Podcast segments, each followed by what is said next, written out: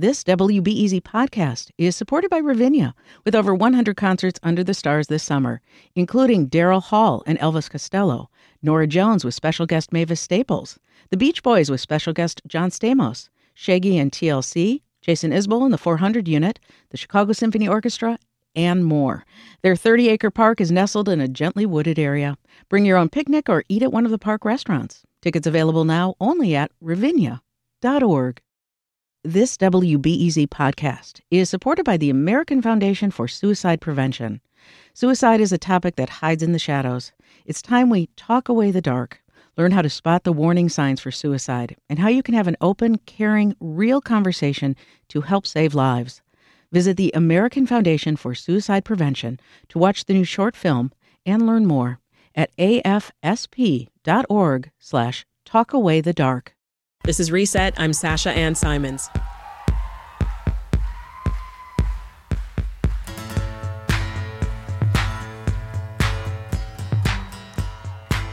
Lights on an empty stage. A lanky man in an ill fitting suit stands behind a mic, guitar in hand.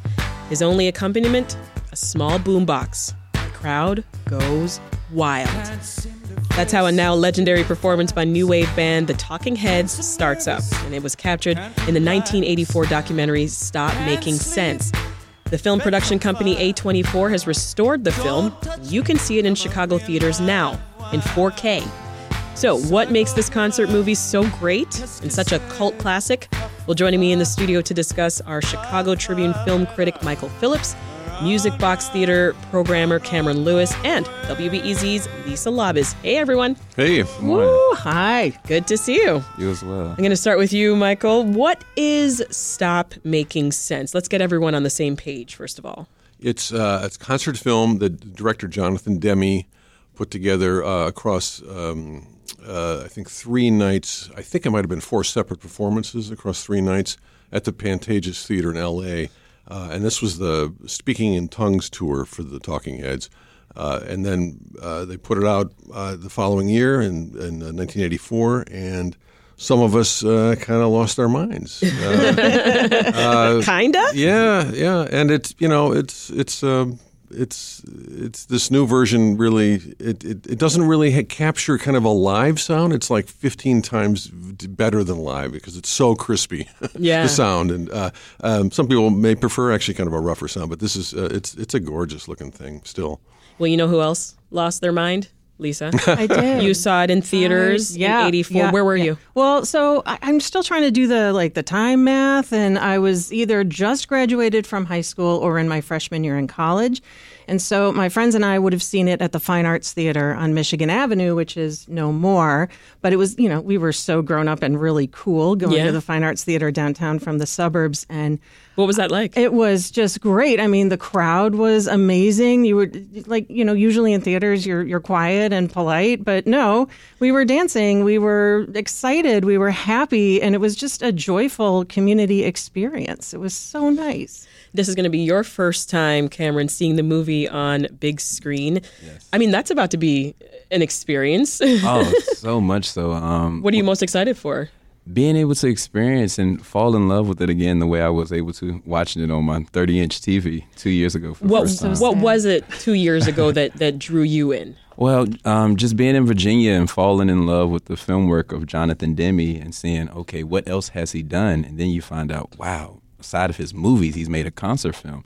Never heard of the Talking Heads before, and never knew who David Byrne was. And seeing this film, I ended up watching it two more times the following day because it's just had that effect on me. Oh my goodness. Yeah. Well, we asked for all of your favorites from this iconic performance. Lisa, what was your pick?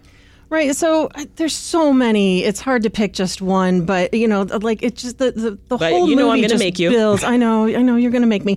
So the the song I keep going back to is really the second song in the film. It's called Heaven.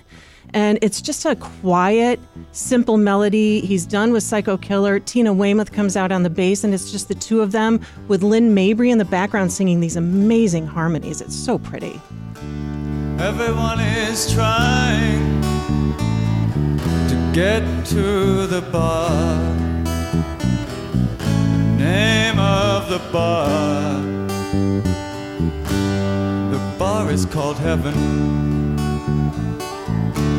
the band in heaven, they play my. Yeah, this is a pretty nice one. I, I, I don't have to ask why it stands out, right? Yeah, well, you know, it's it's such a nice part. It's, it's a nice way to start. You're starting to build the band. You're starting to build the set. Um, and oh, Lynn Mabry, so beautiful in this. And it's just, you know, let's take a collective breath because you know after this, it is all going to happen, right? It is all going to get amazing and crazy, and you're just going to be dancing. So this is the time to just set yourself, set your intention, Yeah. and just really, you know, enjoy it. Also, I love this song because over the past few years, like when when I feel like I'm spiraling, this is a nice place to just sit and be Mellow quiet out. and Mhm. just be quiet. Definitely gives it. me that vibe too. Michael, I want to go back to some something that uh, Camryn brought up, uh, which is the director of Stop Making Sense, Jonathan Demme. Right? Um, we know that he's known for The Silence of the Lambs, um, Philadelphia. Right? He's got a, a number of concert films and, and music videos on his resume, as Camryn mentioned. I mean, do you think his vision for this film set it apart? Yeah, exactly. I mean, that's it's it's not like most other concert films uh, before it, and nobody's ever topped it since. I'd say. And what Lisa was talking about, just how the show kind of builds. As, as I didn't see it live, I didn't see the you know these tours live back then. But it, you know, starts off with a guy at a you know burn boombox Yeah. solo. You know, new new um, new musicians come out with each number. Set pieces come out. You get more and more kind of multimedia going on in the background and that's what you that's what you sort of realize later if you kind of look into it as I kind of got to know the the music of the Talking Heads and just the stagecraft. This was all kind of like early '80s Manhattan performance art stuff uh, that I was new to me, you know. Uh, but but it it gives the show an incredibly cool, simple pro, uh, kind of progression of like small, bigger, bigger, bigger, and then the sounds you're getting by the middle are just like volcanic, and and yet the, the technique of this film is so elegant. Not a lot of fast cutting like Woodstock. Not you know you don't get triple you know you don't get split screen stuff like Woodstock. Oh, okay. You don't get a lot of really fast cutting. It's very it really lets these performers sort of be and move and interact. Very fluid film, and it's just kind of magic as cinema. I think. You're listening to Reset. I'm Sasha Ann Simons. Stop Making Sense, the 1984 Talking Heads concert film, has been restored for its 40th anniversary, and it's in theaters now. And we have a lovely panel of folks here with us to talk about it. Michael Phillips is here, who's a film critic at the Trib. Camryn Lewis, who's a programmer at the Music Box Theater, and Lisa Labuz, WBEZ anchor and Talking Heads fan. Um, so let's talk about the eccentric front man, David Byrne. His wonderful weirdness is on full display here, right? And this, everyone's nodding. You all agree? yeah. Any thoughts on the dance moves, guys? I love them. I, Aren't they great? I dreamed of being that good. I mean, can we call, can, can we call those dancer. dance moves? Sure, why not? You're wiggling around. You're, it's all right. It's a little snaky. It's a little. It's a little wiggly. I like it. Well, I love it too, in that there's just so much of what Byrne is up to as the front man in here, where he's just like you know jogging in place like a maniac, or, or like so doing like running. laps around the There stage. was a lot of running. There's a Yeah. lot of running. It's like as, as aerobic as the Jane Fonda workout was at the same time, you know. and it's beautiful too to see how it's his pers- he knew where everything was because I know I was just listening to Demme talk about it. And he was like, David Byrne did all the lighting. He didn't have to add anything to it. So certain moves you see, Oh. they hit him in a certain way. He just had that that tale of knowing what to Masterful. do. Yeah. All right. You know, so it was performance art, but it didn't feel unaccessible, right? It, like I felt like a nerdy suburban kid who could still understand what he was trying to do. it felt good. Yeah. Well, let's talk about some more favorites from this iconic performance. Well, Michael and Camryn, you actually both agreed. You said it's This Must Be the Place. Yeah.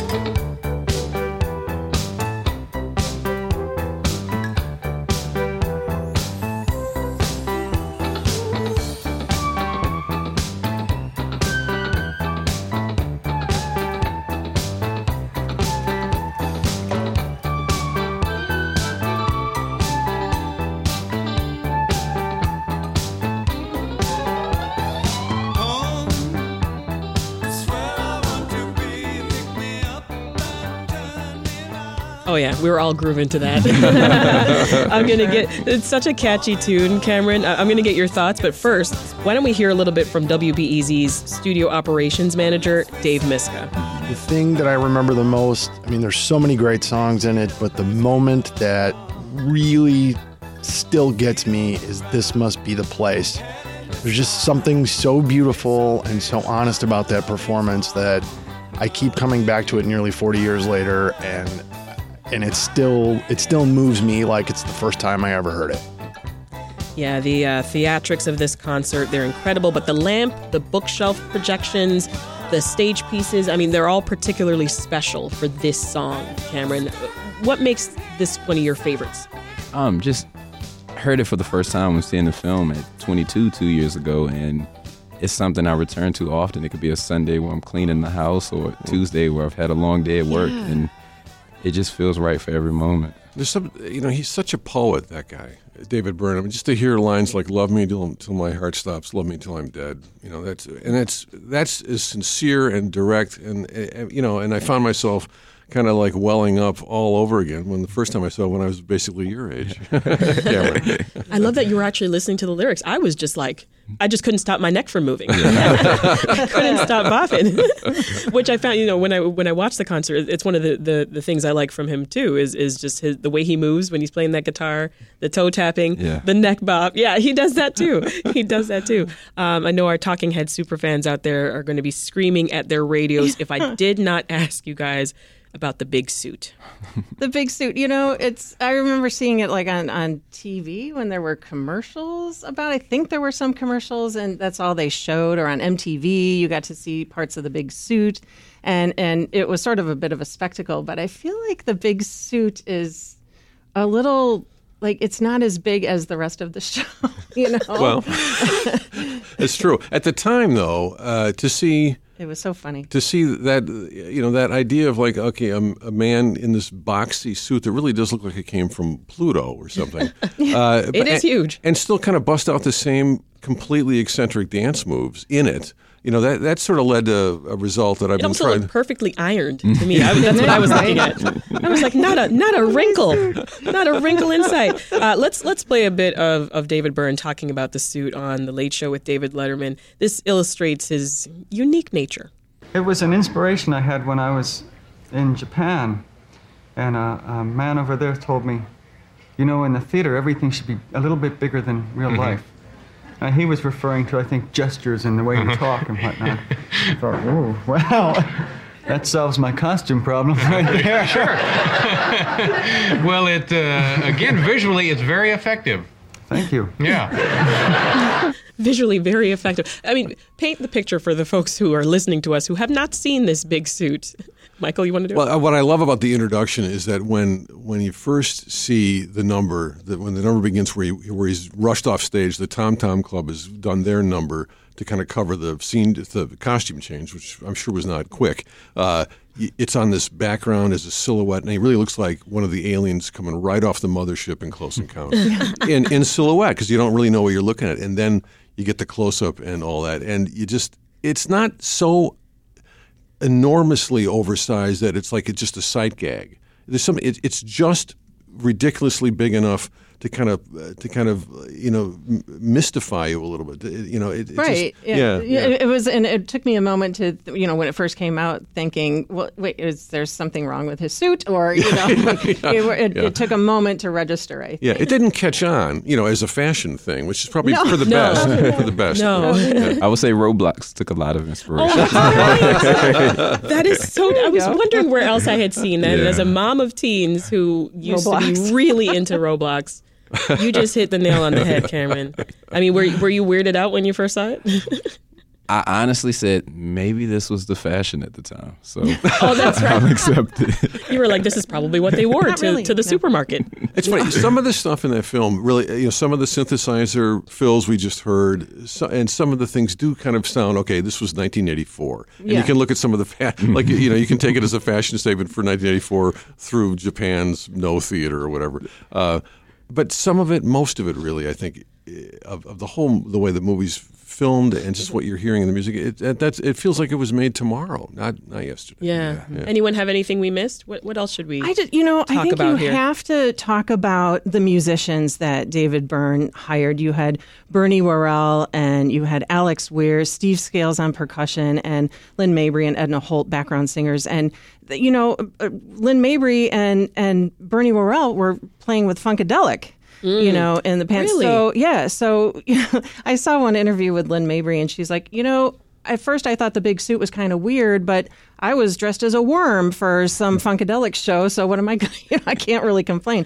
But I think if you didn't have that super funky element to it, it wouldn't have been quite the same. If it was just the four members of the Talking Heads playing their playing their latest album and some of their older songs, it wouldn't have had the impact. It wouldn't have had the community feel to it.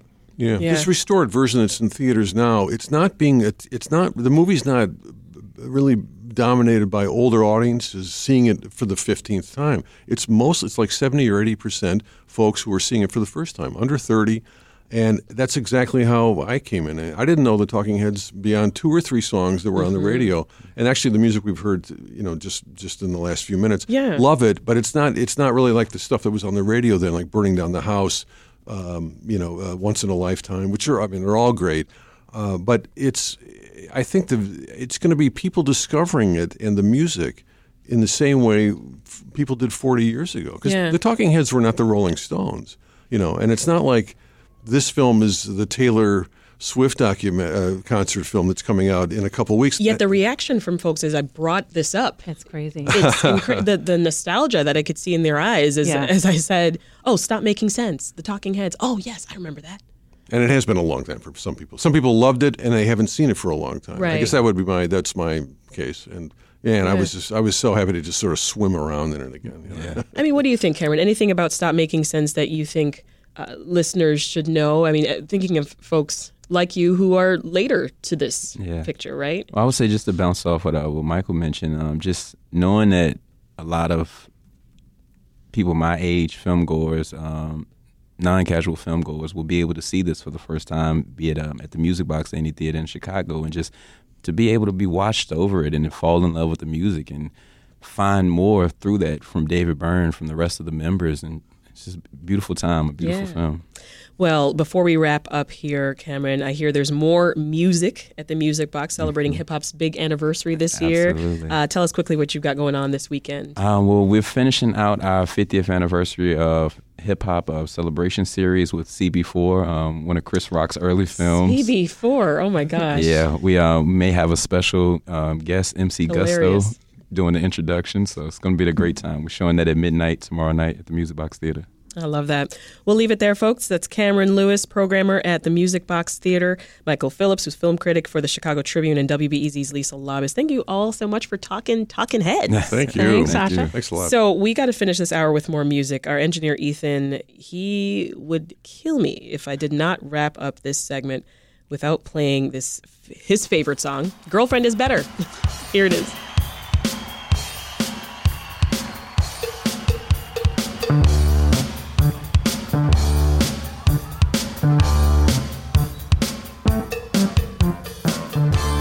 This episode of the Reset Podcast was produced by Ethan Schwab, who edited it along with Dan Tucker. We love talking about arts and culture on Reset.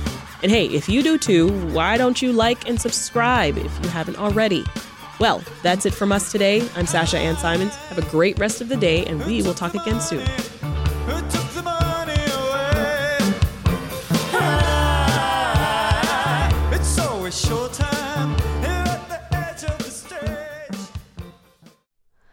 Hi, it's Terry Gross, the host of Fresh Air. We bring you in depth, long form interviews with actors, directors, musicians, authors, journalists, and more. Listen to our Peabody Award winning Fresh Air podcast from WHYY and NPR.